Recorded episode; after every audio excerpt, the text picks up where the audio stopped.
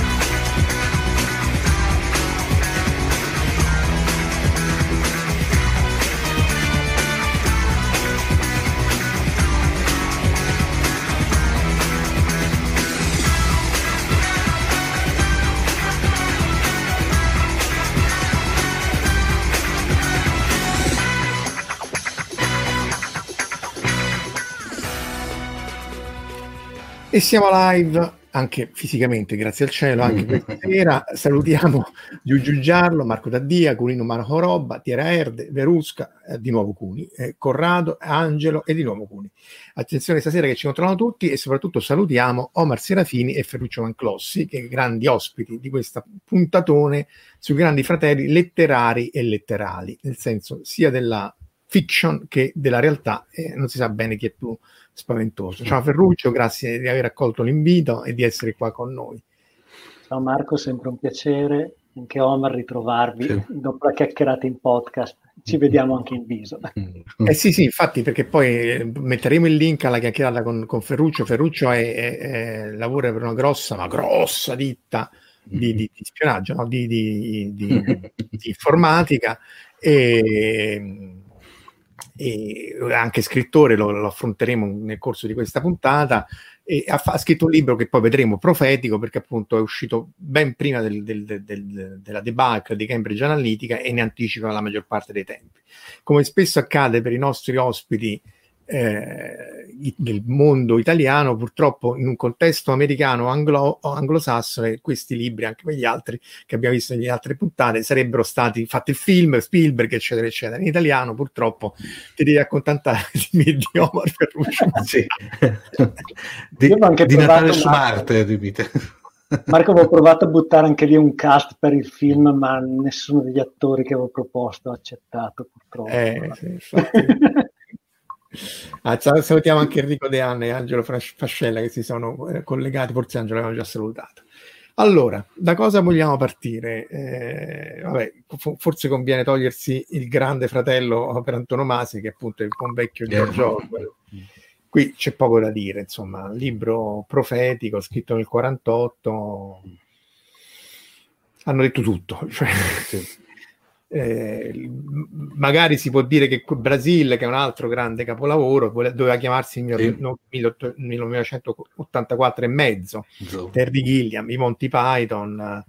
Eh, secondo me rimane uno dei film migliori della storia del cinema, perché no, coniuga sia l'aspetto tragicomico, eh, surreale, perché poi alla fine tutte queste grandi dittature hanno un che di surreale.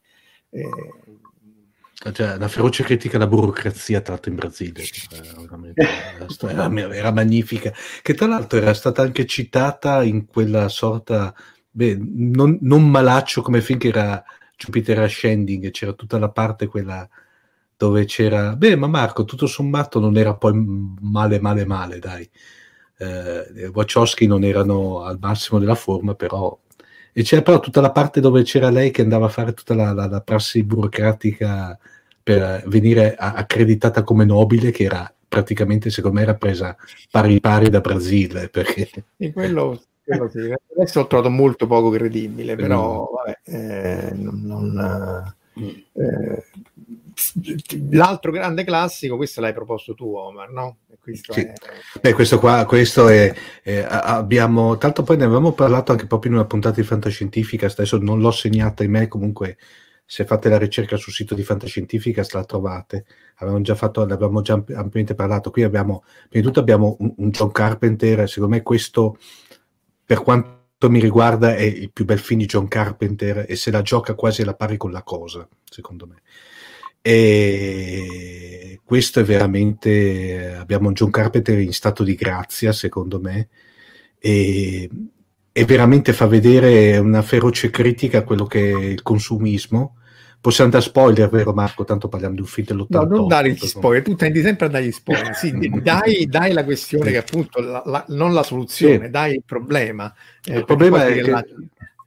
sostanzialmente c'è questo, questo tanto Roddy Piper, che era un noto, un noto wrestler che è morto mi pare da, da, da qualche anno, eh, che sostanzialmente lui era una sorta di, eh, di disoccupato e improvvisamente viene a contatto con questa, chiamiamola resistenza per modo di dire, che tramite, beh di tanto le parli perché già il manifesto uno spoiler, tramite quegli occhiali praticamente si accorge che eh, vede tutto il mondo sotto un, un, com'era veramente poi sostanzialmente, e si scopre che dietro la maggior parte del consumismo eh, che imperava impera nella nostra società c'era dietro questa razza di alieni che eh, manovrava. Mi fermo qua, poi dopo. Per farci spendere, tra l'altro, sì. eh, prima di passare la parola a Ferruccio, cito il teorema zero che cita Verusca, che prende sempre di Gilliam, il reboot di Brasile un milione di anni dopo, e Tiera Erde che dice che tutta la parte burocratica di Jupiter Ascending forse si rifà sì. anche alle dodici fatiche di Asterix. Che, che... Dunque, la parte consumistica in effetti poi è quella che comanda Il, gli aspetti delle grandi multinazionali di software, Ferruccio, no? È quella che poi ci, ci spinge poi a dare i dati, perché la differenza, ne parlavamo nel fuori, la differenza con il Grande Fratello, Brasile, eccetera, eccetera, che è una cosa quasi imposta dall'alto o che il, il singolo sente come eh, appunto il Grande Fratello del governo che ci spia, qui siamo noi che diamo tutti i dati, eh, ben felici di darli. Infatti spesso parliamo di Grande Fratello e ci viene in mente Orwell, quando invece è più il Mondo Nuovo di Huxley che viene tirato in ballo, e il fatto di dire per un divertimento in più, per un like in più, per un qualcosa in più, va bene, facciamo, diamo apertura a tutto quello che abbiamo e raccontiamo tutta la nostra vita dalla A alla Z. Quindi molto spesso è più il, il Mondo Nuovo di Huxley che, che appare, che non il Grande Fratello. Però l'approccio è quello, andare verso un discorso di soddisfazione immediata e l'aspetto più consumistico proprio becero del tema ci porta a condividere dati ed aprire tutte le nostre porte. Beh, uno dei casi, ma il più recente, ma poi vedremo tutti quelli che tu ci hai messo nelle, nelle slide, è quello di Immuni, no? Perché da un lato è, ah, Immuni non me la scarico perché ci vogliono tracciare, Grande Fratello, eccetera, eccetera, e poi in parallelo eh, arriva, che poi questa è quella pure pirata, arriva il cashback di Stato e tutti scaricano tutto perché voglio avere, giustamente, eh, per carità, i soldi del... Questo invece è da bufale punto net, mm-hmm. questo genio che ha fatto Che cos'era, Omar? Per, eh, no, praticamente questo qui è un caso che tra l'altro è veramente terrificante. Questo, questo genio, perché è un genio, cioè sostanzialmente ha fatto questa app, Cashback di Stato Italia, che sostanzialmente è una sorta di calcolatrice che ti calcola il famoso dieci per cento delle tue transazioni, no? O l'uno per cento, perdonate, l'uno per cento delle transazioni.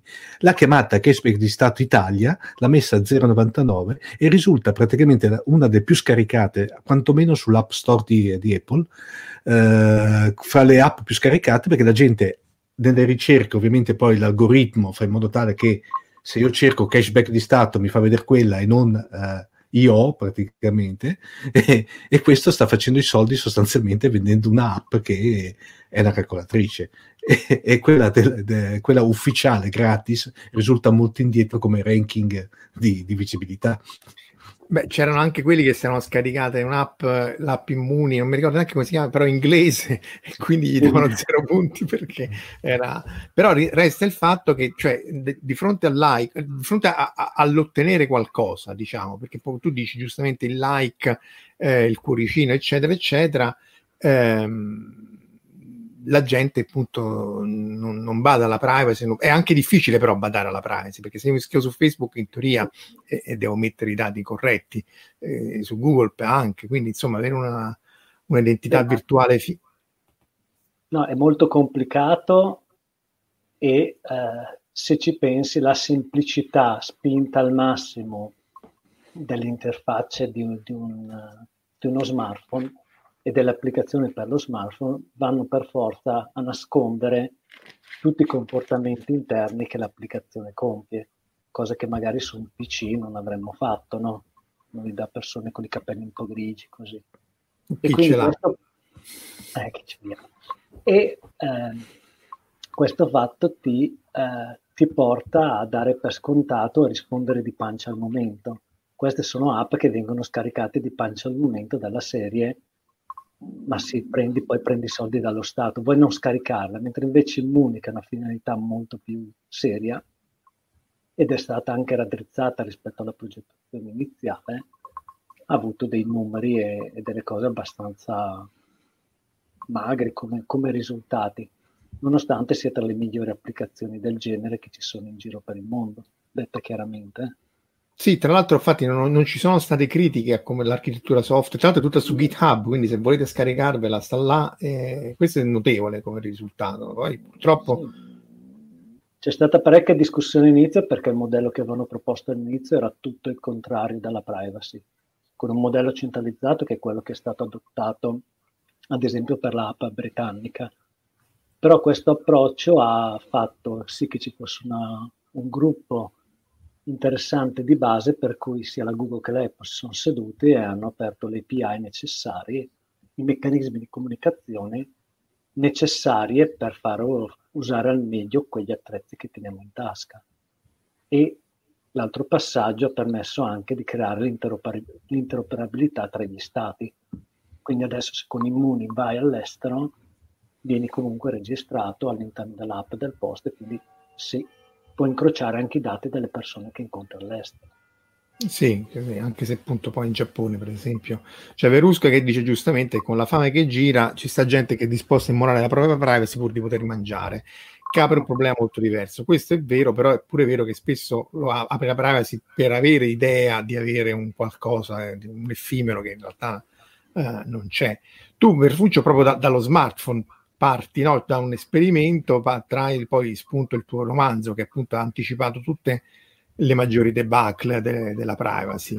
Adesso lo, lo metto, tanto tu raccontaci. Sì, diciamo che non, oltre a non trovare poi finanziatori per i film e quant'altro, il, il, il libro è stato scritto, avevo già chiuso la prima bozza prima ancora di Snowden, quindi già ti esce fuori Snowden col Datagate e dici mannaggia, cioè, mi hai bruciato la storia, potevi aspettare quell'annetto che così sfruttavo la campagna pubblicitaria.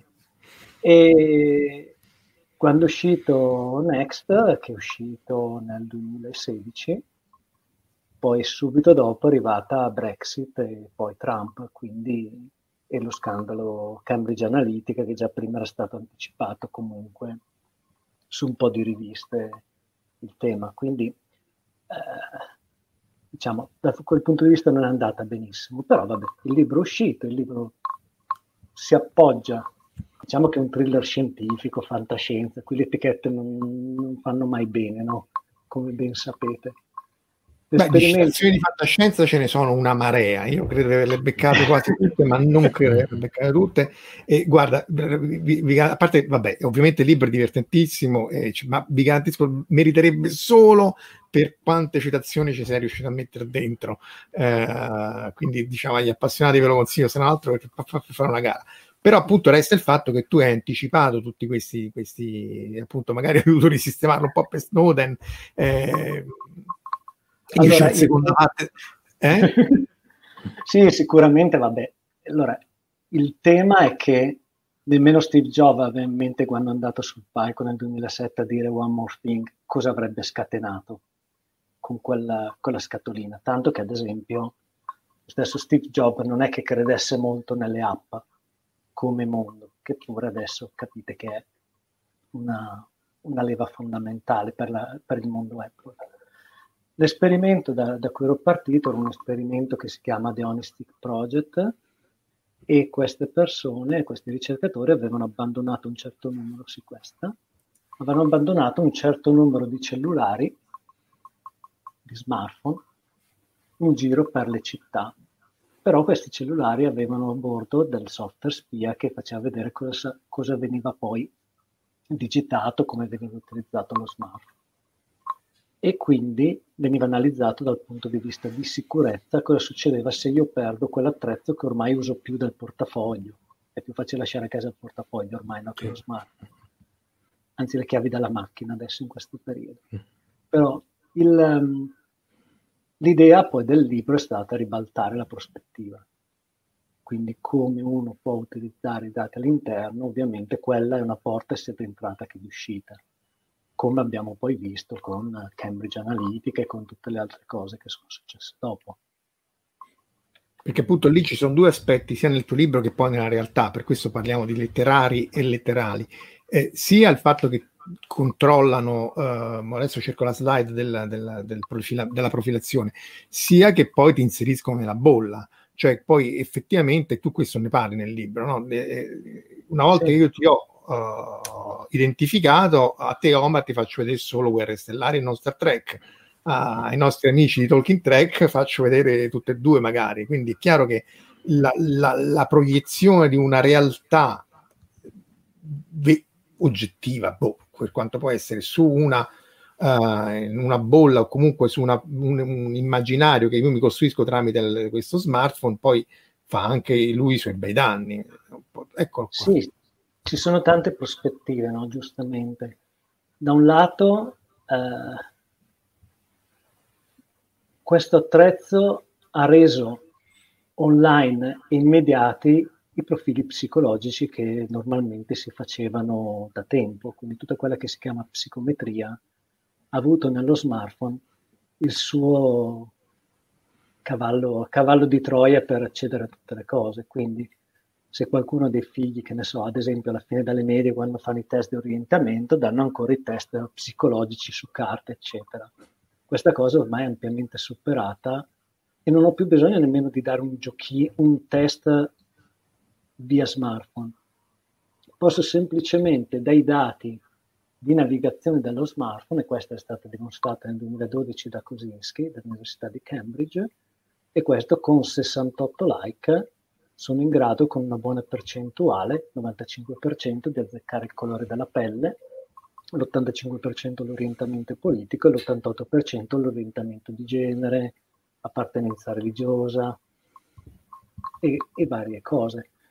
E questo qua ovviamente cambia le regole del gioco e le cambia in maniera eh, pesante, perché poi anche l'altra slide, l'altra ricerca che di Kosinski, che secondo me è ancora più inquietante da un certo punto di vista. Perché? Perché tramite questa profilazione ha dimostrato come sia possibile fornire un messaggio a una certa tipologia di persone, magari delle persone più estroverse o meno estroverse, e avere in questo modo un aumento dei click del quaranta per cento e un aumento degli acquisti del cinquanta per cento. Capite che è tutto un altro gioco rispetto alla televisione, mm. rispetto al messaggio radiofonico, rispetto al messaggio di uno a molti, non indistinto. Qui ormai il messaggio è singolare per ognuno di noi, con un dettaglio che può arrivare, se non alla persona, comunque a gruppi molto ristretti di persone con caratteristiche molto similari.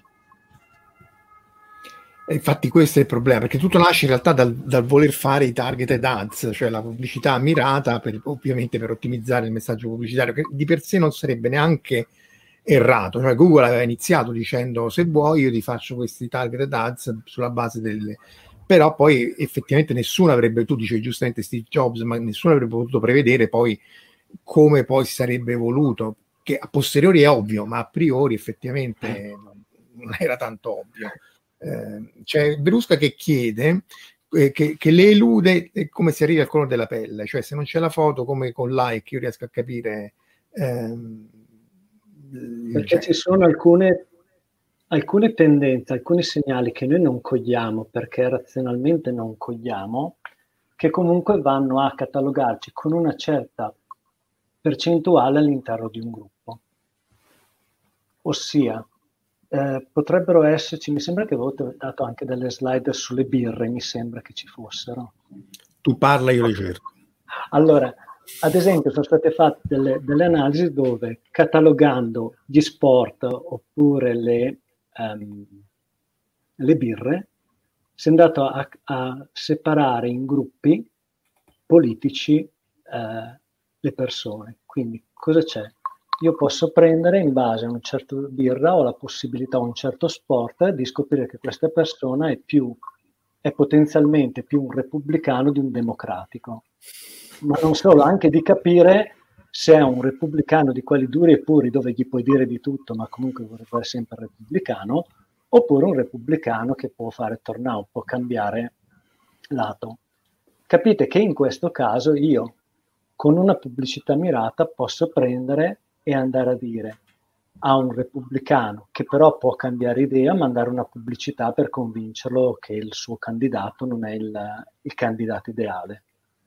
Magari vado a convincerlo a non andare a votare, o punto a, a, a tattiche di questo tipo.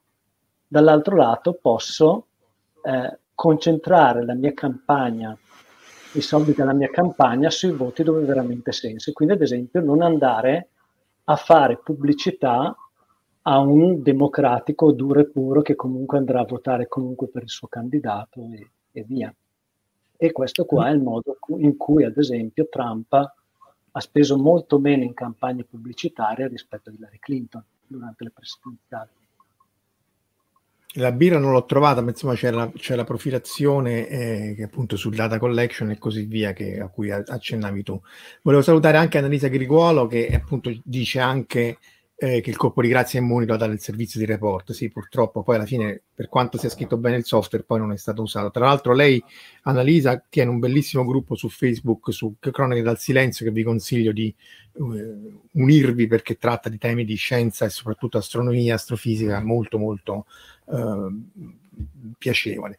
Eh, per tornare appunto alla, perché appunto sempre di soldi si tratta, cioè fondamentalmente io voglio in qualche maniera, se ho una campagna elettorale, se ho un prodotto da vendere, eh, voglio veicolare il meglio possibile il, il mio messaggio, e, e di per sé non sarebbe errato, cioè non c'è una eh, non è illegale tutto sommato, cioè, a parte dello scandalo di Cambridge Analytica, che poi eh, non è così ovvio a fare l'avvocato del diavolo, per me devono morire tutti male, però eh, che cosa abbiano fatto di, di, di illegale? No, eh, allora c'è sempre un discorso che il dato dipende per che utilizzo viene dato. Siamo d'accordo che per alcun... allora, su alcune informazioni, qui dipende molto dalle culture, partiamo da questo fatto, perché ci sono, c'è sicuramente una differenza culturale enorme tra l'impostazione della gestione dei dati dell'Europa rispetto a quella americana, per non, non parlare di quella cinese o russa. Okay? Quindi, quando io prendo, vado a parlare di dati, data privacy, se parlo in Europa eh, abbiamo più o meno quello che è andato ad atterrare all'interno del regolamento della, della data privacy, conosciuto come G D P R, ossia io sono proprietario dei miei dati e tu che vuoi utilizzarli mi devi chiedere permesso per utilizzarli. E non puoi rivenderli. Che così sì sì sì e buonanotte, perché poi se, lì se, se, se... Allora poi si riduce purtroppo al meccanismo tecnico che nella fretta uno dice sì sì e va avanti, però ad esempio al, su alcuni dati eh, ci sono comunque dei divieti, quindi ad esempio sui dati sanitari, sui dati di, di orientamento sessuale, fede, religione, su una serie di dati non possono essere trattati così come un qualsiasi dato dalla birra che ti piace. Parliamo da questo assunto. E l'altra cosa è che io devo comunque dichiarare in Europa lo scopo per cui tratto i dati, e quello deve essere scritto. Quindi se io poi prendo quei dati e li uso per far tutt'altro, che poi è il nodo del problema di Cambridge Analytica, quello è un bug, e la gestione un po' allegra di Facebook. Okay? Allora, se io prendo quei dati e ci faccio tutt'altra roba, che ne so, prendo i dati dai... i dati di Facebook e li uso per profilarti e per eh, rifiutarti una, un'assicurazione sanitaria. E, eh, qui iniziamo ad andare su un tema un po' scivoloso. Perché? Perché andiamo anche a ledere dei diritti di, all'assistenza e quant'altro, e non dovrebbero essere gestiti in questa maniera. Negli Stati Uniti il mondo è diverso. Negli Stati Uniti il tema Cambridge Analytica è stato semplicemente perché il timore era che gli stranieri avessero messo mano nel meccanismo elettorale americano, perché gli americani, toccatigli tutti tranne le loro liturgie, e le elezioni sono una di queste. Quindi eh, in altre realtà i dati vengono utilizzati senza alcuna necessità di chiedere approvazione, ad esempio... Più, più grande è la Cina sicuramente su questo. Ogni dato è pubblico per definizione e io posso usare tutti i dati che voglio, basta che li tengo all'interno della Cina. Okay? Sì, sì, tra l'altro lì c'è anche una differente approccio, no, una forma mentis del, della popolazione rispetto al dato, anche perché in quel contesto lì dice io non c'è niente da nascondere, anzi non, non, non mi posso permettere neanche di di porre la domanda, perché altrimenti vuol dire che c'è qualcosa da nascondere e quindi poi le cose si fanno complesse. Eh... Sì, c'è da dire che questo discorso dei dati è comunque un discorso molto in evoluzione. G D P R è stato uno dei primi con un'impostazione molto organica. La California e altri stati americani stanno andando in quella direzione, mm. eh, in modo diverso, però comunque un discorso di protezione dei dati, e quindi si è capito che dai dati si possono tirare fuori tante informazioni, usarle per tante, per tante cose, e quindi giustamente, giustamente o meno, si è capito che sono una risorsa, e quindi come l'acqua, come il petrolio, eccetera, prima re- di regalare i propri dati, pensate ad esempio al tema Huawei e il ban degli americani verso le società cinesi, essenzialmente non tanto per paura di che sia spiato il, il cellulare di Trump, ma per il fatto di non portare fuori dati, i big data, come si dice, proprio i grandi dati da cui si possono estrarre informazioni particolari. Ecco. C'è Enrico Speranza, che salutiamo, anche lui ha affrontato questi argomenti, soprattutto per il caso Snowden e la parte governativa, cita appunto l'aumento del confirmation bias, cioè uno degli effetti della bolla e, e delle elezioni, Eh, che appunto, come hanno confermato gli studi di quattro ciocchi, aumenta il confirmation bias. D'altro canto eh, eh, Emilio De Salvo dice sì, però nelle ultime elezioni quanti cambiamenti di voto ci sono stati realmente, visto che Trump ha preso qualunque, più voti di qualunque altro candidato presidenziale tranne Biden, eh, forse in quest'ultime elezioni no, ma quelle prima forse sì. No, no. no però, allora il tema è in un'elezione, allora, l'elezione politica è un qualcosa diverso dalla vendita di prodotto.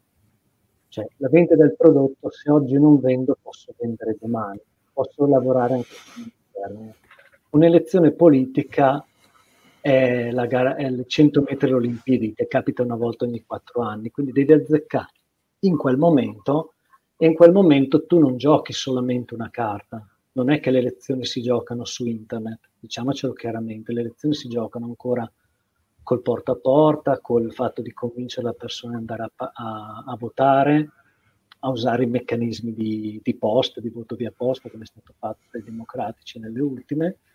Tenete presente che le elezioni tra Hillary Clinton e Trump, Trump ha vinto per centomila voti in tre stati, centomila voti su duecentoventi milioni di votanti in inizia, quindi se io riesco a spostare con questi giochetti anche solamente uno zero virgola uno per cento, mi porto a casa l'elezione. Non abbiamo ancora studi e non ci sono studi che confermano che nell'ambito politico questa è la chiave che ti fa vincere le elezioni. Primo, perché tutti imparano il giochetto. Secondo, perché ad esempio nelle ultime elezioni anche gli stessi social network hanno provato a mettere un freno, a rompere un po' le scatole a queste iniziative. E questo qua sarà sempre di più una delle cose perché, che avverrà, perché comunque il, i regolamenti impongono questo, sicuramente in ambito europeo, ma anche la tendenza americana è questa. Eh, questo non, non toglie il fatto che io, come ogni venditore, cerco di difendere la mia base.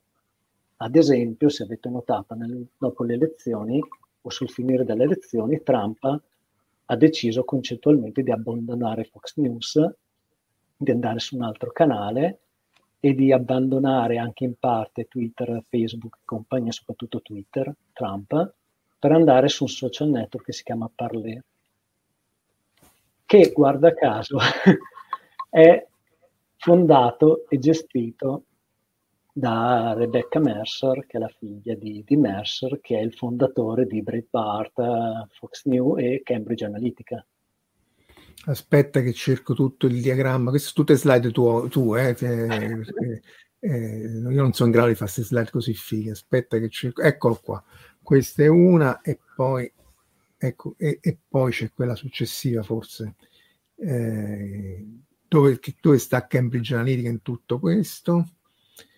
Eccola qua. In mezzo, diciamo. Sì. Ah, diciamo brevemente qual è stato il problema di Cambridge Analytica. Allora, Cambridge Analytica ha fatto, ha usato una base di dati che non aveva diritto di utilizzare. Questi dati da dove li ha presi? Da un ricercatore che è uno dei fondatori di Cambridge Analytica, che ha fatto un'applicazione per cui pagava quattro dollari in croce, mi sembra, quattro cinque dollari, affinché la gente compilasse un, eh, un quiz Su, su Facebook. Okay. Però lui ha sfruttato un baco di Facebook, un baco risalente al duemilatredici, mi sembra di ricordare, per cui non solamente l'applicazione leggeva i tuoi dati, ma leggeva anche i dati di tutti i tuoi amici. E quindi, nonostante il fatto che l'avessero scaricato duecentocinquantamila persone, diciamo, Facebook dopo un po' ha detto mm, facendo quattro conti probabilmente abbiamo dato i dati di ottantasette milioni di persone. Vabbè, è l'esponenziale del, è l'esponenziale del virus, del... purtroppo. Cioè, no, allora, il problema qual è qui? È che la legge... dov'è sta la leggerezza di Facebook? I bachi esistono e si risolvono. E che questa cosa l'hanno tenuta nel cassetto fino al duemiladiciotto, due mesi prima dell'entrata in vigore del G D P R, giusto, giusto per dirla chiara e tonda. Allora, questa cosa sa molto di c'era un baco, abbiamo fatto finta di niente, che ce frega.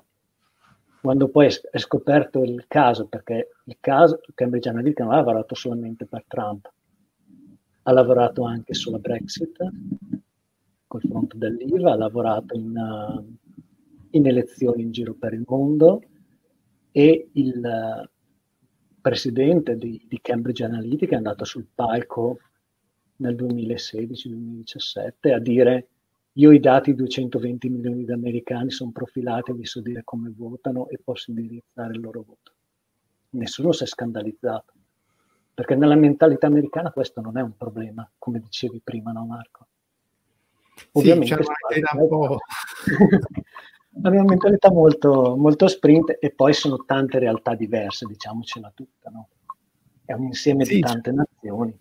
Gli americani sono molto particolari, tra l'altro c'era non so quale analisi che diceva che Hunger Games in realtà è la rivincita dei redneck del centro degli Stati Uniti rispetto alle coste, eh, se vuoi, più democratiche, perché è eh, appunto il redneck del futuro che combatte contro l'oppressione eh, del, della tecnologia. Paradossalmente sembrerebbe quasi il, lo stravolgimento del, del concetto. C'è Annalisa che dice che molte profilazioni avvengono anche su dati sensibili grazie appunto a change punto org, che secondo me anche quello è in piccolo il male, perché fa uh, leva sul sentimento della persona, facciamo la sottoscrizione così mi, mi, mi metto in pace la coscienza, però poi è un raccoglitore di email e di, eh, di informazioni pericolosissimo anche quello, in piccolo. Cioè non abbiamo sì. imparato niente poi alla fine. No, il fatto è che queste cose non è che sono nuove, sono nate con gli smartphone, diciamocelo chiaramente, la profilazione è sempre esistita, da quando esistono le, le tessere punti nei supermercati, giusto per fare un po' di storia dell'informatica. La profilazione è sempre esistita, tanto che anni fa le grosse catene di supermercati americani si sono, si sono messe d'accordo di non trattare certi dati, perché succedeva il caso tipo che tu in base agli acquisti scoprivi che ad esempio qualcuno in famiglia aspettava un figlio, e se ti arrivava il padre che gli arrivano i buoni in casa e lui dice ma scusa mi mandate i cosi dei pannolini, datemi quelli delle birre, che intanto siamo io, la figlia quattordicenne, la moglie che ormai è in menopausa, capite che sollevate qualche problema. È come la barzelletta, ti ricordi? Ah, non è tuo figlio, ti ricordi che Obama diceva quello? Il fatto che questo è un caso reale raccontato nella, nelle scuole, no? Nel senso che si può anche fare il nome del, della grande catena americana, però evitiamo. Cioè, mm. Allora, queste cose sono sempre esistite, però capite che un conto è lavorare su un subset di informazioni che è l'acquisto del carrello. Quando io poi prendo questo set di dati, lo collego a un altro set di dati, lo collego a un altro set di dati, alla fine creo un avatar digitale della mia persona.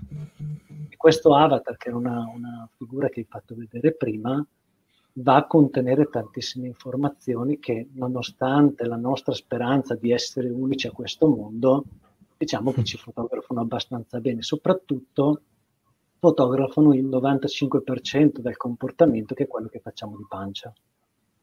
Quindi a fronte di certe cose clicchiamo, guardiamo, eh, leggiamo volentieri certi libri, ci annoiano altri, ag- preferiamo certi politici oppure no.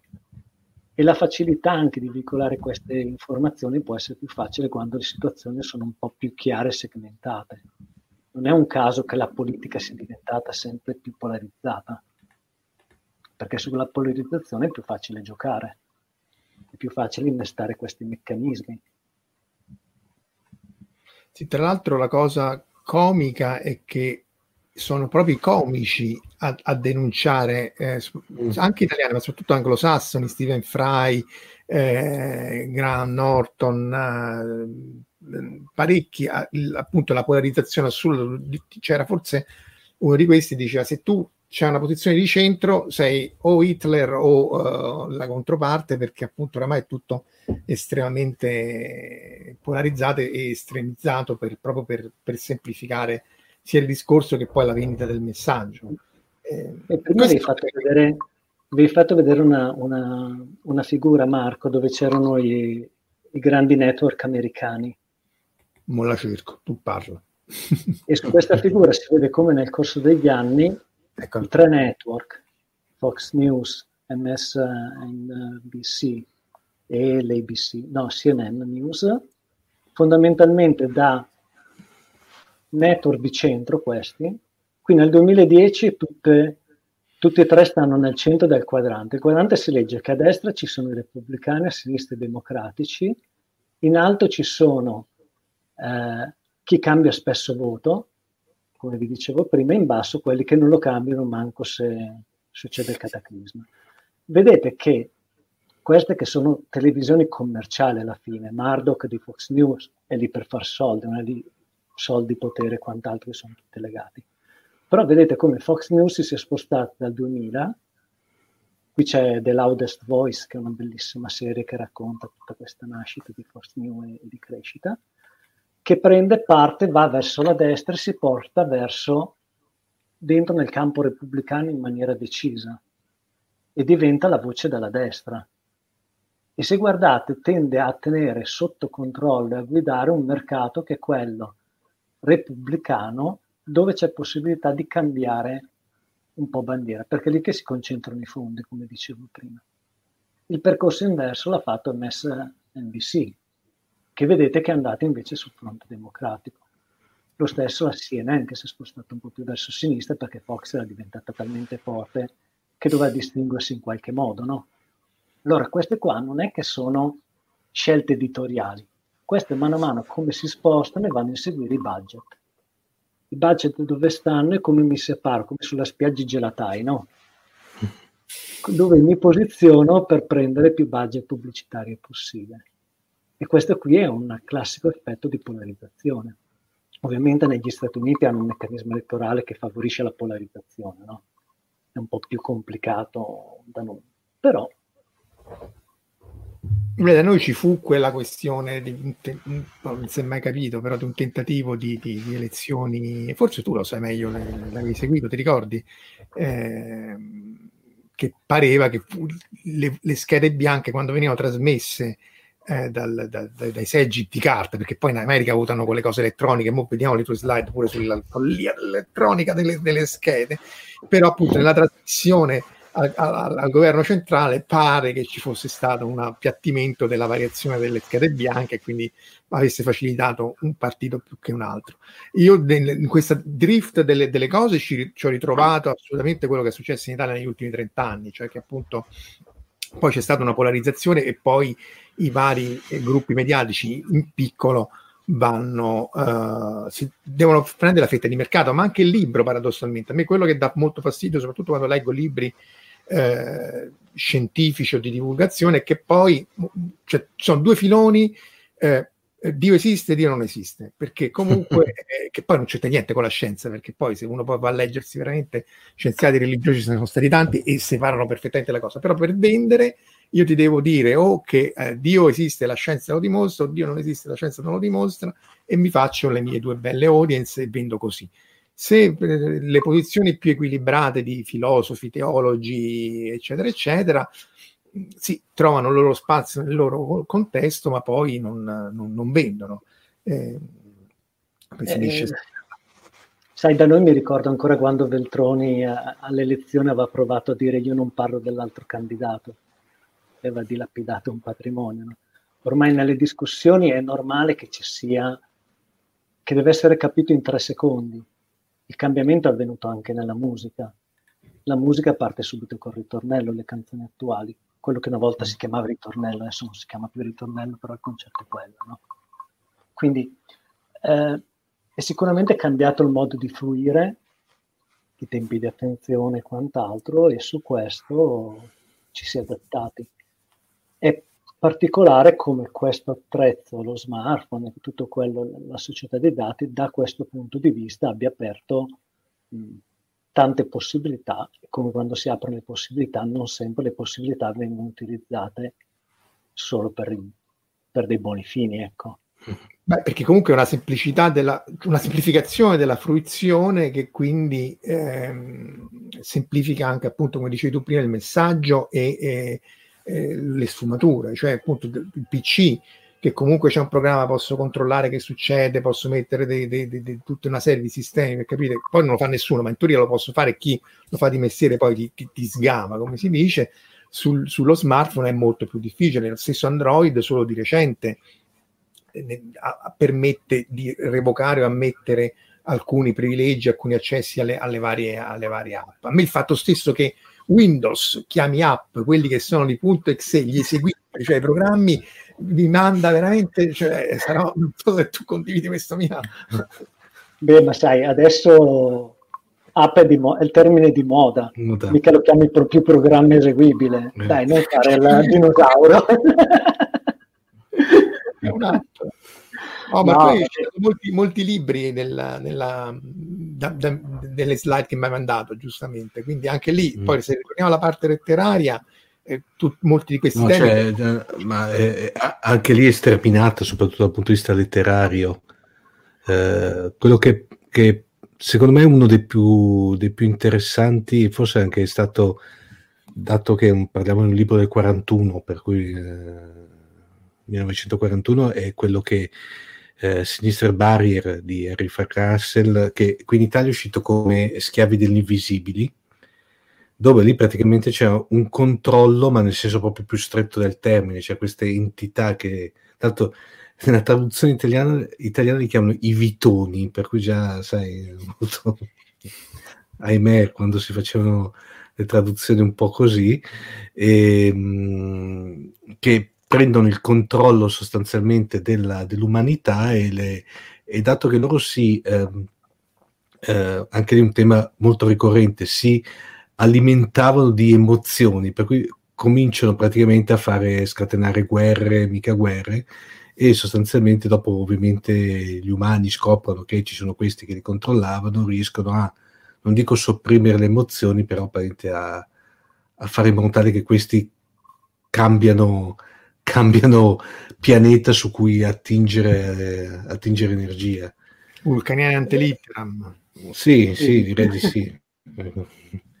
Eh, quello che però secondo me entriamo invece un pochino più nel um, su controllo, quello veramente eh, non diciamo il controllo classico da film di fantascienza, dopo lì un altro tipo mi viene in mente anche l'invasione degli ultracorpi, ma lì dopo come è uno, inizialmente il fatto del controllo è stato uno dei, dei temi, delle colonne portanti, no? L'invasione alieni, il controllo, tra l'altro poi una cosa, ecco, volevo farvi Una, una, una considerazione. Vi ricordate del post eh, undici settembre, quando tutta la fantascienza, soprattutto quella, eh, quella televisiva e ehm, cinematografica, aveva il tema del nemico come eh, nascosto sostanzialmente, per cui il fatto anche lì eh, alieni che prendevano le sembianze degli umani sostanzialmente e dopo si rivelavano non, oppure il controllo mentale, eh, c'era stato proprio tutto un filone che, che, che eh, risentendo del clima dell'undici settembre aveva preso questo, questa deviazione. Quello che invece era interessante era The Game Master, o, um, i giocatori di Titano, praticamente quello di, del grande Phil Dick, che tra l'altro era uno che era, il controllo era uno dei suoi, delle sue grosse fisime. Beh, e questo è un cavallo, eh, cioè, un pa- però, cioè, però l'F B I lo controllava veramente, cioè, cioè pazzo per pazzo, c'era cioè, un dossier alto così l'F B I. Questo è interessante perché è uno dei, un romanzo bast- non, è, non è fra quelli più famosi, no, di Dick, però è estremamente interessante perché sostanzialmente parla di, del controllo tramite i media sostanzialmente, in questo caso sono tramite questo gioco sostanzialmente. Eh, consiglio di leggerlo perché questo sì, non voglio dar spoiler perché è, la trama è molto, è molto intrigante. Poi eh, comunque qui c'è proprio il controllo eh, utilizzando un, un medium praticamente, che in questo caso è un gioco della, della, della popolazione. Beh, questo è uno dei temi di Dick, no? Io non, io non so chi sono io, cioè non, non, non ho chiaro se sono un androide, se la mia mente è manipolata, sì, eccetera, eccetera. Ma addirittura e... c'è quello delle, delle, l'altro che le tre, le tre stigmate di, eh, non so se l'avevi messo dentro, sì, come... Anche lì è sempre sul discorso del controllo, eh, ma lui aveva questa mania proprio anche nei simulacri, cioè... Era uno proprio delle sue fissazioni sostanzialmente. Quello è la storia, perché dopo, in un certo senso, una certa devianza c'è anche nella, nel suo capolavoro La svastica sul sole, sostanzialmente. Anche lì c'è una sorta di... Beh, perché lì controlla la governativo. Eh... Ma governativo poi c'era tutto il fatto, era tutta, soprattutto la parte giapponese, era tutta improntata sul controllo tramite i Chin, eh, eh, se non... se non faceva le divinazioni dei, dei King non andavano avanti sostanzialmente, per cui non citano eh, anche Vigo De Anna de Scanner Darkly, effettivamente sì, è una delle, sì. De, de... ma anche nella televisione, ma... ce ne sono tanti, eh. Eh... no, te- televisione per esempio, prima nelle slide che ha incluso c'è per esempio quello che secondo me è uno dei più bei film, allora è molto meglio il romanzo, però devo dire che la trasposizione cinematografica era più che discreta, è The Circle, che secondo me quello è bellissimo. Eh, The Circle, eccolo qua, queste sono quelle di Ferruccio. Eh. Sì, non non sei d'accordo? Non sei d'accordo? Però, però, No, no, tutto no. sommato non l'ho trovata malaccio, non è la, la trasposizione... No, allora, qui la, la solita. Il libro era un pochino meglio, nel senso che entrava un po' in alcune dinamiche che, lasciami dire, forse per mia disfunzione ho intercettato di più, anche se anche lì rimaneva molto, molto alto. E secondo me mancava di affondare alcuni colpi che invece l'avrebbero reso un pochino più tridimensionale come, mm. come aspetto. Di The Circle, sec- il film invece, vabbè, secondo me è, è piatto, nel senso che alcuni aspetti del libro vengono com- completamente appiattiti e vabbè, ha la fortuna di avere un cast comunque tra come Tom Hanks e Emma Watson, che, che non era banale, ecco. Quindi c'erano alcune immagini che davano l'effetto che solamente il film può dare. Quindi quando entrano nel data center, vedono questo data center infinito, però sono immagini, bisogna anche un po' saperle cogliere, ecco, e diventa un po' complicato. Tipo lucine, perché poi andavano di moda le lucine tipo Wargames, cioè i vecchi computer... Mm-hmm. Eh... Perché ecco, magari una cosa che oggi non abbiamo detto, l'avevamo affrontata con le reti neuronali, è che effettivamente, e poi risponde alla domanda di Verusca, in realtà poi molti di questi modelli sono basati su uh, machine learning, cioè m- modelli di apprendimento su reti neuronali, per cui poi in realtà non, non è che dice se io ascolto questa musica sono di questa razza o voto questo qui, ma quando tutti questi parametri messi insieme con quella che è poi una scatola nera, perché è una funzione di trasferimento non lineare dallo spazio di input, che sono sessantotto Uh, miei like, a uno spazio di output che è che cosa mangio, che cosa compro, che cosa voto, e poi in realtà eh, tu hai messo anche le slide sull'algoritmo che poi alla fine ti però scopre che sei nero e ti dà, non ti dà il mutuo, mm-hmm. cioè uno degli altri problemi che poi sì. la banca ehm, cioè in realtà sono già tra noi molti degli aspetti. Black Mirror era l'altra serie che citava spesso eh, Beh, c'era la, la puntata, quella caduta libera, no? Col punteggio sociale di, di Black Mirror, che, mm. che anche con una leggerezza e, e racconta tutto, però la, appunto è, que- è quello, se io dal, da un punteggio, da un algoritmo, poi spendiamo due parole sul concetto di algoritmo anche con, con le macchine, col machine learning, però se da un sistema riesci a fare un punteggio in base a questo, io posso accedere o non accedere a alcune cose. In alcuni casi entriamo in, un, in pura discriminazione. E questo è un tema che è all'ordine del giorno perché comunque è già stato dis- dimostrato da vari ricercatori che molti degli algoritmi attuali basati su machine learning sono pieni zeppi di pregiudizi, di bias. L'ultimo caso abbiamo avuto le dimissioni di, della dirigente della parte etica di Google, ad esempio. Di, di questo. Che l'ha denunciato, tra l'altro lei è quella che si è, si è dimessa perché l'ha denunciato, se non sbaglio. Lei ha aperto, voleva firmare questo, questo paper nel quale fondamentalmente segnalava come gli algoritmi di Google fossero pesantemente viziati da, da bias.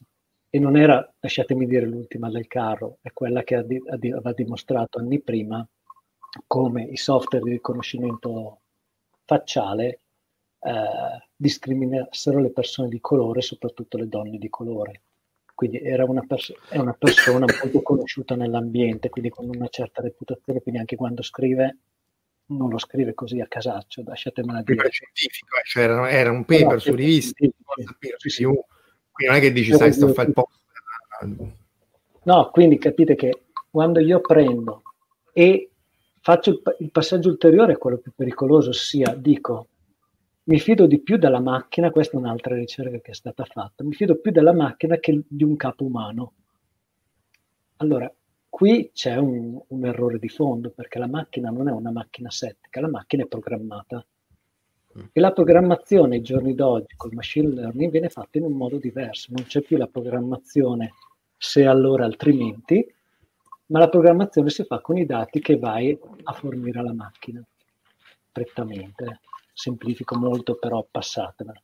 Non supervisionata. Con... Sì. Soprattutto... Io in questo caso cosa faccio?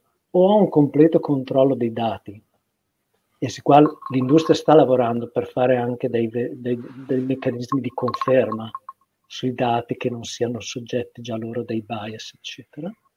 Se io non, non riesco a eliminare questi bias, la soluzione che do uscirà comunque bacata e avrà dei comportamenti non adatti. Che ne so, c'era stata una famosa macchina fotografica che non doveva scattare la foto quando la gente aveva gli occhi chiusi, che con la popolazione asiatica non funzionava. Cioè, di queste, allora, questi sono gli aneddoti simpatici, no? Poi quando pensi che gli stessi algoritmi vengono utilizzati negli Stati Uniti, ma li stavano portando anche in Europa e in Italia, per decidere le pene detentive a supporto della decisione di giudice e decidere se mettere una persona al gabbio per dieci anni o dargli sei mesi e una pacca sulla schiena, capite che qui il giochetto si fa un pochino più complicato, un pochino più che merita attenzione. La cosa importante è che, essendo una cosa che comunque è programmazione, è necessario che la scatola venga aperta. Marco ha detto prima una cosa molto giusta. Vengono trattate come delle scatole nere. E quindi per molti casi quello che salta fuori è un po' difficile decifrare l'algoritmo, decifrare le ragioni.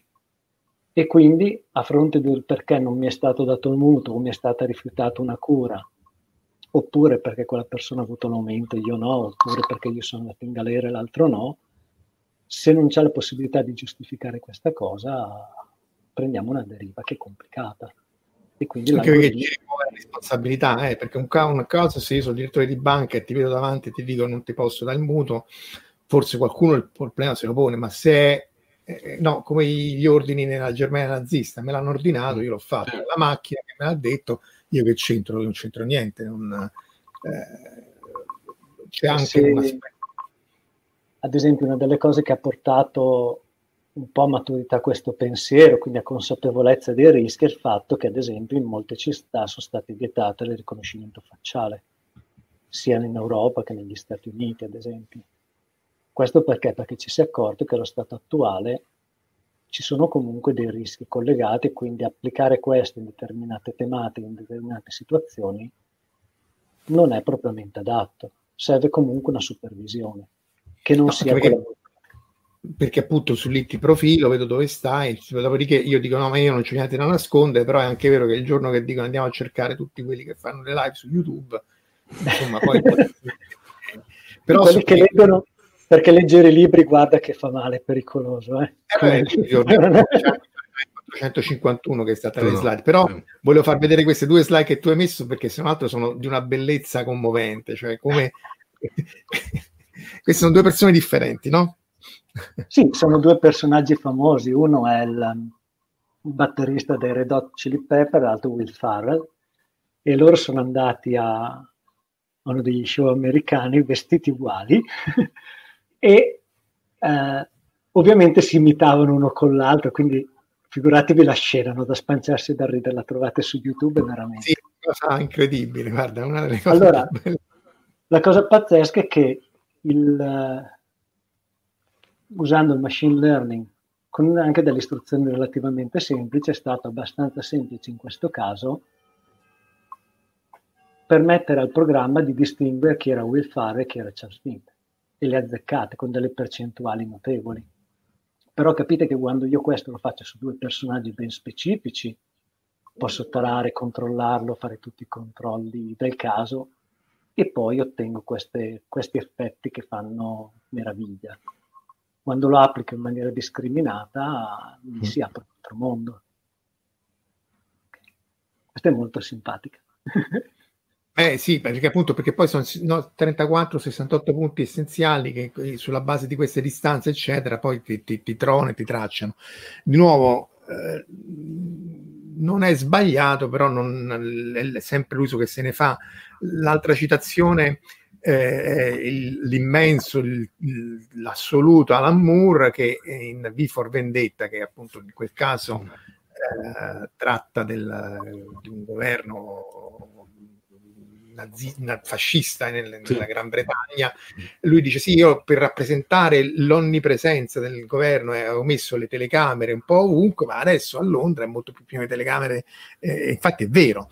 Eh, tra l'altro lì forse il, il, infatti poi lo abbiamo, lo abbiamo ripreso anche per, nella copertina, eh, il, la facilità poi del, del, del, del Grande Fratello è, è, è legata al fatto che poi tutto questo è, è oramai gestito automaticamente, cioè la rivoluzione informatica e anche questo machine learning, perché ne avevamo parlato col Silent Prof, cioè la matematica delle reti neuronali è quella degli anni cinquanta, cioè dal punto di vista sì. eh, del formalismo non è che c'è molto di più, però i calcolatori, le G P U hanno rivoluzionato questa cosa. Io adesso posso permettermi milioni di campionamenti, tu citavi anche nelle slide che il, la, gli Stati Uniti, il servizio postale fotografa tutte le lettere che gli passano, che vengono spedite, quindi...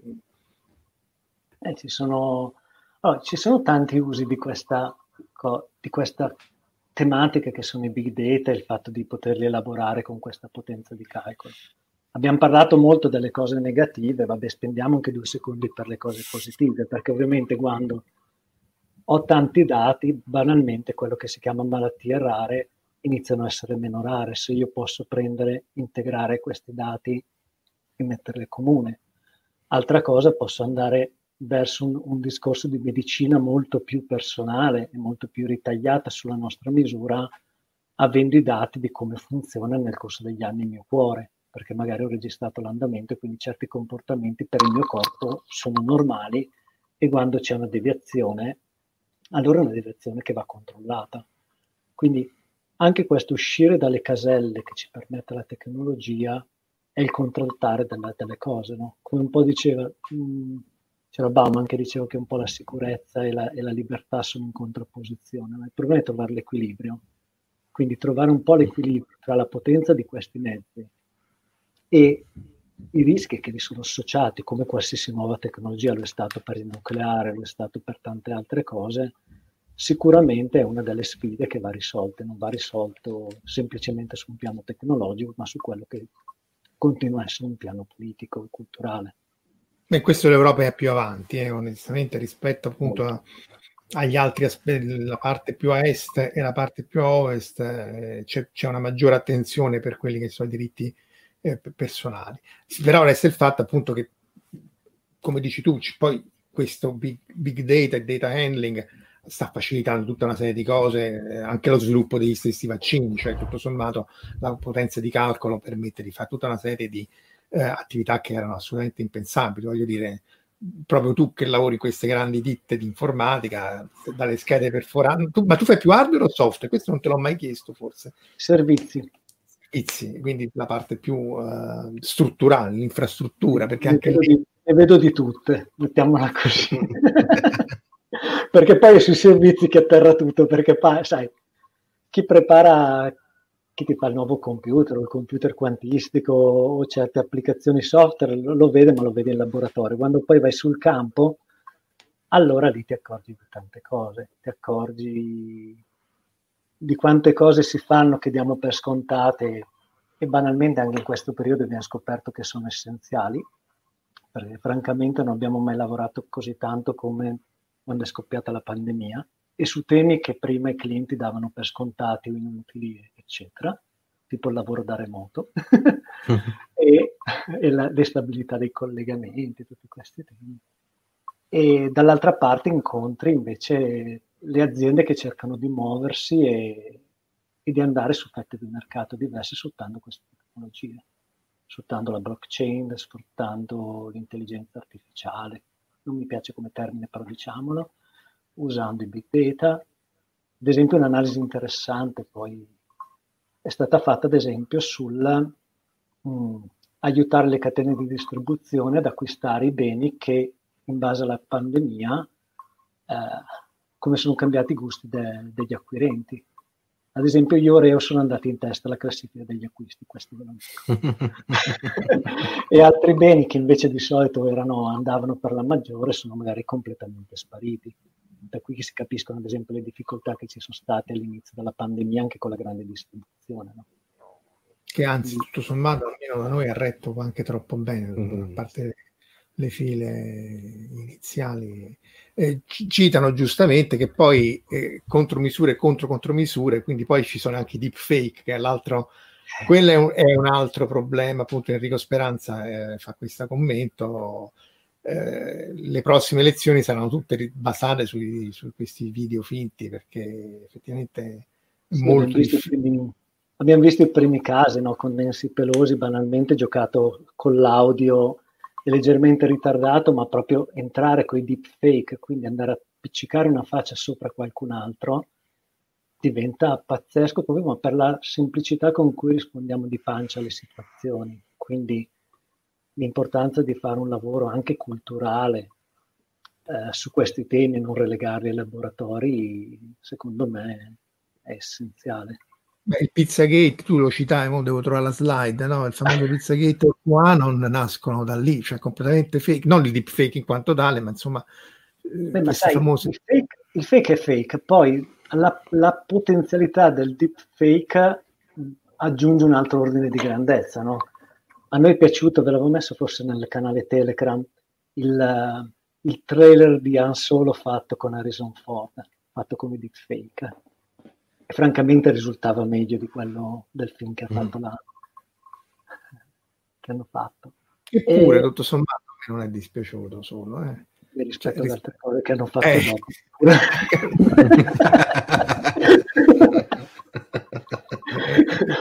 No, sicuramente il tema dei fake è importante, però i fake non è che li risolve con un'app o con qualcuno che deve mettere il bollino vero o falso, lo, ri- lo risolve col fatto che le persone devono imparare a farsi delle domande e non semplicemente a, a ingoiare qualsiasi cosa che arriva da qualsiasi canale. Lo dice la televisione, lo dice internet, l'ho letto su Facebook, l'ha detto il mio amico al bar. Il problema sta sempre lì, no? Sta sempre sul fatto che noi per il, la maggior parte rispondiamo de panza, e la panza, una volta che più o meno è fotografata, sappiamo che rispondiamo in un certo modo. Se noi lo sappiamo e siamo coscienti, qualche volta non abbocchiamo, perché le bufale ci crediamo tutti alla fine. Qualche bufolino ogni tanto ci, cade, ci cadono tutti, no? Beh, sì. E poi anche riconoscere e dire no, ho detto una castroneria e scusatemi, cioè, e provare. Ah no, quello scusarsi mai, quello oramai è passato completamente. Allora, eh, eh, qua stanno facendo tutta una serie di commenti, Oreo et laboreo e Verusca, che non piace gli Oreo e così via. Tra l'altro questo eh, tema è quello che poi tu hai sul sito, cioè semplificare senza banalizzare in qualche maniera. Tu hai, consiglio assolutamente di andare sul sito di, di Ferruccio, perché fa tutta una serie di recensioni di film, di, di, di video, eccetera, eccetera, perché appunto è un profondissimo conoscitore de, della fantascienza e non solo. E poi tutte queste storie vere, cioè storie, eventi storici magari meno noti, ma che però hanno avuto una loro uh, rilevanza notevole, sia poi per gli effetti, perché poi magari non li, ne conosciamo solo gli effetti e non eh, gli elementi scatenanti. Sì, allora, mi permetto, vabbè, adesso prima di Natale uscirà l'ultima delle storie che ho in cantiere della, della serie di Out of Lab, e ci tengo parecchio, perché è comunque ambientata nella Silicon Valley, ai giorni nostri, quindi secondo me chiude per bene quel, quel capitolo. Sicuramente l'impatto della tecnologia è, è un impatto che a volte non si coglie all'istante, qualcuno lo vede, qualcuno lo intercetta, qualcuno magari anche per, per caso, per fortuna, per capacità che non c'entrano niente, si prendono certe strade al posto di altre, no? Come anche tu, Marco, hai raccontato più volte. Però provare ad entrare qua dentro, ad utilizzare questi esempi, mi permette ad esempio di portare temi come quelli che abbiamo parlato stasera a una popolazione magari di, di nonni, di ultra sessantenni, sessantacinquenni, a un'università della terza età, perché parlargli di, di Edison o di, di questi personaggi, per loro sono personaggi tranquillizzanti. Se gli parlo di Steve Jobs lo pensano, pensano che sia un alieno, ecco. Quindi, però lo trovo un... anche fruito dai, dai, dai giovani, nel senso che poi spesso, secondo me, eh... è importante anche proprio per, per formare le, le generazioni successive, eh, vedere, mostrare appunto questi eh, eventi, eh, effetti del, della tecnologia o delle persone in maniera appunto semplificata ma non banalizzata, perché poi oramai è tutto l'Instagram eh, basato sul commento tranchant, quindi... Eh, sì. L'altro tema è il dizionario, nel senso che secondo me è importante anche su alcune parole che ci fermiamo a volte a riflettere, no? Come mm. può essere complicato per persone che hanno più di vent'anni, lasciatemela dire così, così ci prendiamo più o meno tutti, non capire bene perché esistono gli influencer e che ruolo facciano esattamente, mentre per altre persone è naturale.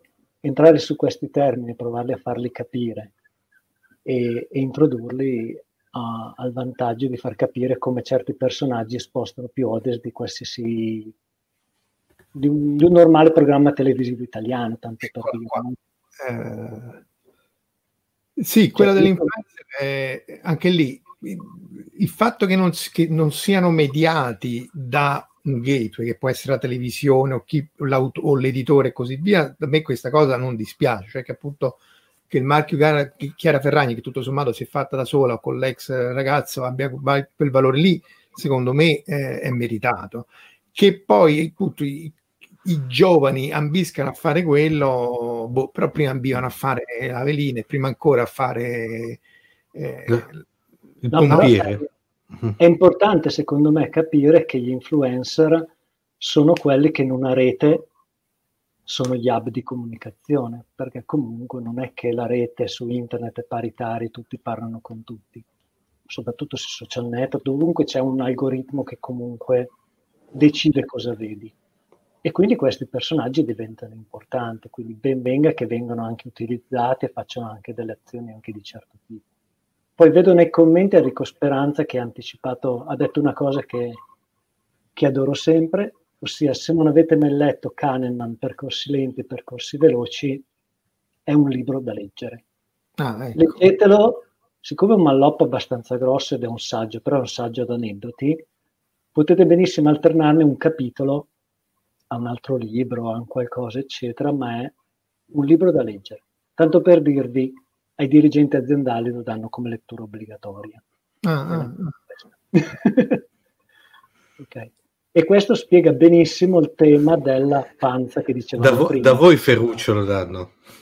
Eh, ai scu- anche ai, ai master li danno. Oh, non mi fare commentare che poi... Ah, bravo, dai.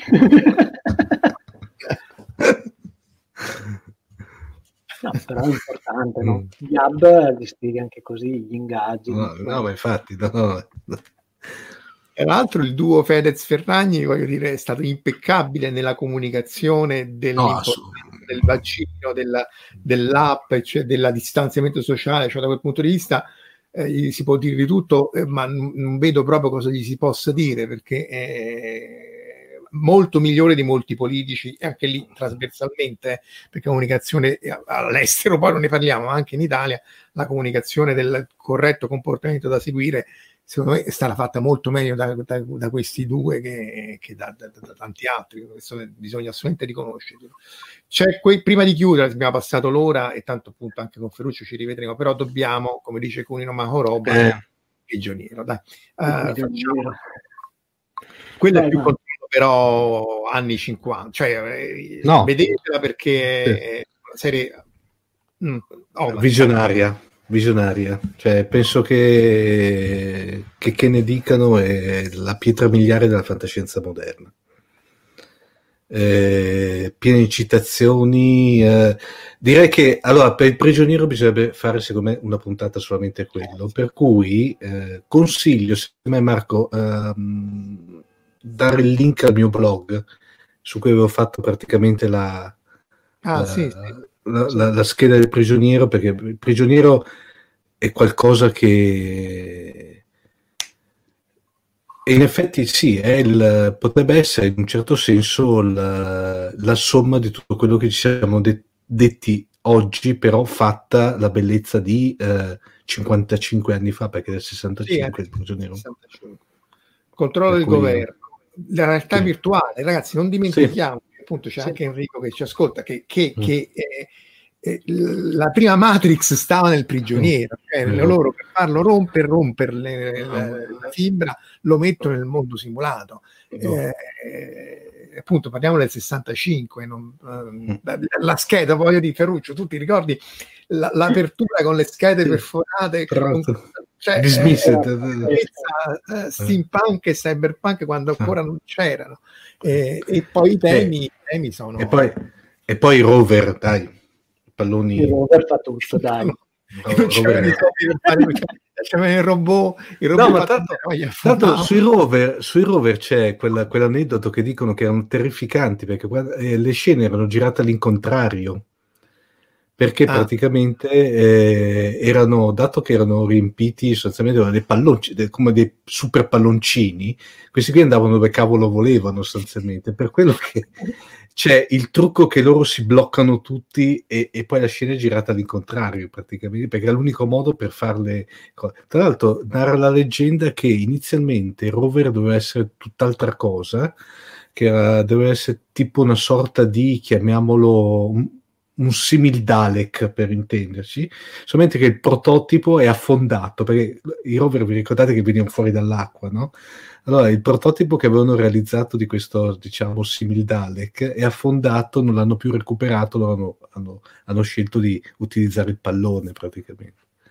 Sì. Però eh, no, è da, è, è da vedere, tra l'altro tra l'altro non so se esiste, ehm, mi pare che esista un cofanetto fatto recentemente che tra l'altro ha anche dentro um, un paio di episodi completamente restaurati sostanzialmente, perché eh, tra l'altro in Italia ha avuto una, una storia un po' travagliata il prigioniero, ha avuto già una storia molto travagliata, infatti eh, McGoohan, che era il, tra l'altro arrivava da aver fatto una serie di eh, Secret Agent Man praticamente, che era Danger Man, sì, che tra l'altro è stato live, infatti lì c'è tutta questa sottotraccia che dicono che sostanzialmente il protagonista di Danger Man sia il, il protagonista del, del prigioniero. Lui, non lo possono sì. dire per motivi di copyright, ma è lui. E tra l'altro poi lì lui la, inizialmente la sua idea era di fare una sorta di quella che a, a, al giorno d'oggi verrebbe considerata una miniserie, sette, tipo sette episodi sostanzialmente, poi dopo si è accordato con Con la, con la produzione di farlo un pochino più lunga. Quello che invece vi sconsiglio e non dovete vedere assolutamente è il remake recente, che è veramente una cosa inguardabile. Beh, non... doveva esserci Patrick McGoohan peraltro come, come ospite, come fare un cameo, ma insomma eh, non è assolutamente a livello onirico e satirico di, di, di, questa, di questa serie, insomma. Va bene, direi che abbiamo passato ampiamente l'ora che di solito cerchiamo di stare, a cui cerchiamo di attenerci. Cominciamo a salutare tutti, grazie di essere stati qui con noi, soprattutto grazie a Ferruccio. Appunto, eh, vi consiglio di nuovo fortemente sia il suo libro Next eh, che il suo sito, perché è veramente ricco di spunti e di riflessioni, con Omar, eh, ovviamente. E poi metteremo tutti questi nei link tra i commenti. Con Omar ci rivediamo la settimana prossima. Eh, tanto ancora siamo prima di Natale, quindi gli auguri ce li facciamo, giusto? Sì, sette diciannove, sette diciotto fa ventitré, sì. Eh, e quindi ci, ci, ci rivediamo la settimana prossima. Grazie a tutti, buona serata e buon proseguimento. Ciao a tutti. Ciao. Bond. James Bond.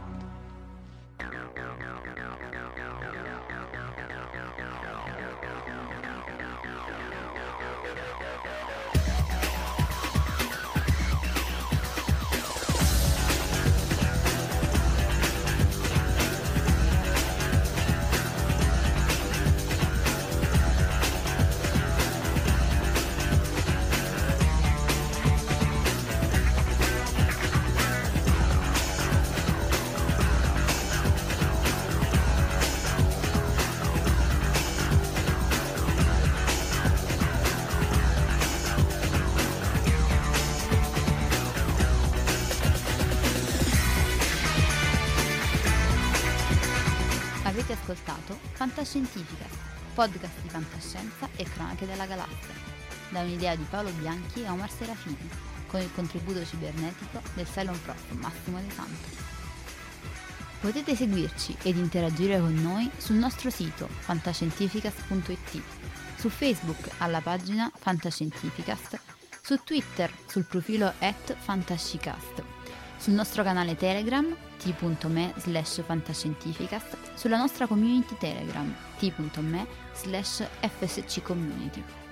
Se siete particolarmente timidi, potete utilizzare la vecchia, cara e affidabile posta elettronica scrivendoci all'indirizzo redazione chiocciola fantascientificas punto it.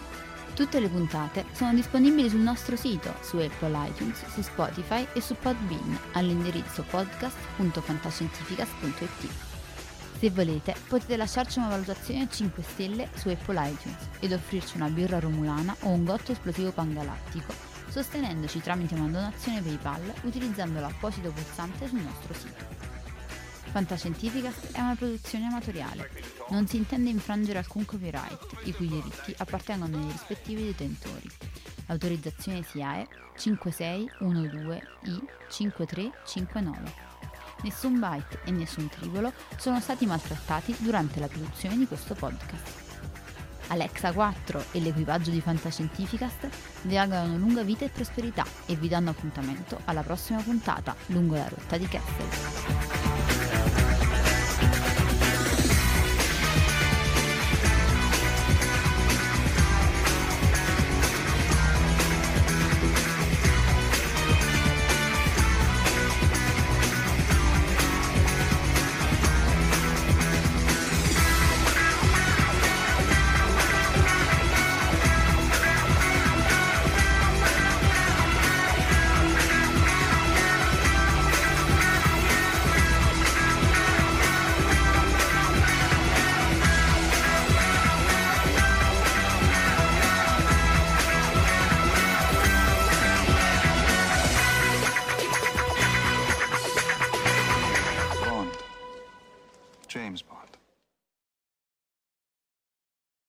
As humans, we're naturally driven by the search for better. But when it comes to hiring, the best way to search for a candidate isn't to search at all. Don't search, match with Indeed. When I was looking to hire someone, it was so slow and overwhelming. I wish I had used Indeed. If you need to hire, you need Indeed. Indeed is your matching and hiring platform, with over three hundred fifty million global monthly visitors according to Indeed data, and a matching engine that helps you find quality candidates fast. Ditch the busy work. Use Indeed for scheduling, screening, and messaging so you can connect with candidates faster. And Indeed doesn't just help you hire faster. ninety-three percent of employers agree Indeed delivers the highest quality matches compared to other job sites, according to a recent Indeed survey. And listeners of this show will get a seventy-five dollars sponsored job credit to get your jobs more visibility at Indeed.com slash podcast. That's Indeed.com slash podcast. Terms and conditions apply. When you visit Arizona, time is measured in moments, not minutes. Like the moment your work stress disappears as you kayak through the canyons. Or the moment you discover the life-changing effects of prickly pear chocolate. But nothing beats the moment you see the Grand Canyon for the very first time. Visit a new state of mind. Learn more at here you are A Z dot com.